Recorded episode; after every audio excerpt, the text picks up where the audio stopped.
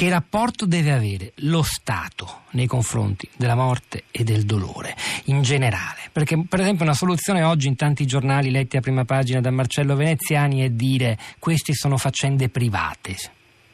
Non credo che siano solo faccende private, sono faccende privatissime ma anche faccende pubblicissime.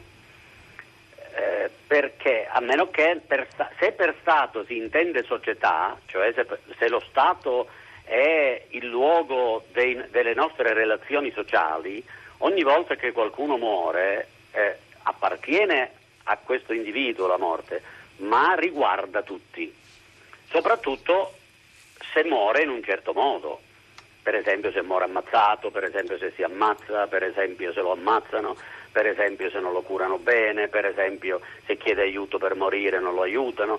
Eh, la propria morte è, appartiene a ciascuno ma riguarda tutti. Se lo Stato si fa carico di ciò che riguarda tutti, cioè una società, allora eh, lo Stato c'entra. E la nostra è quella di noi italiani, diciamo, è una colpevole mancanza, quella dello Stato che non riesce, che con fatica da otto anni si arrovella intorno a questo disegno di legge che forse arriverà a conclusione. Direi, certo, no, ma io direi che soprattutto, come dire, non riusciamo a capire cosa deve fare lo Stato perché nella società c'è una sorta di guerra civile. Tra chi?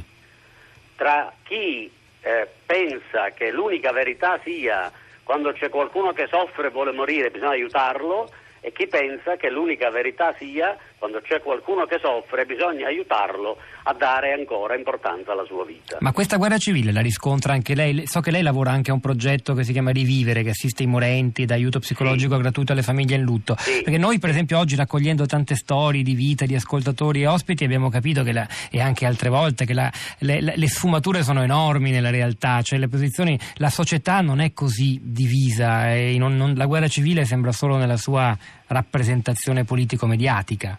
O mi sbaglio?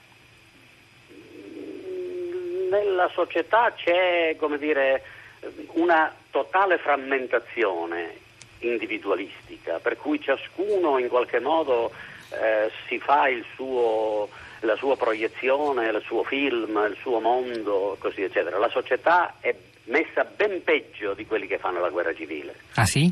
Ben peggio. Perché? Ben peggio perché nella società dire, la superficialità con cui si affrontano questi problemi è ben maggiore di come si affrontano quando ci si scontra. Ma mi scusi, anche, qua, anche le persone che sono toccate dal lutto, che si trovano a dover decidere o che stanno soffrendo, sì, anche quelle persone... Non sanno, non sanno cosa fare, perché il problema è che manca totalmente un punto di vista eh, sociale e culturale, cioè eh, l'individuo moderno è stato lasciato solo con la morte e col lutto.